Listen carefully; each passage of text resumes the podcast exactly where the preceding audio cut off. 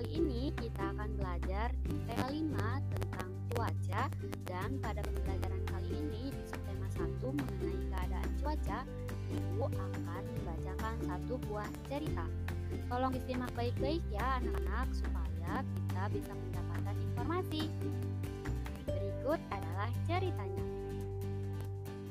Pada pagi hari di satu stasiun televisi menayangkan acara perkiraan cuaca pada hari ini.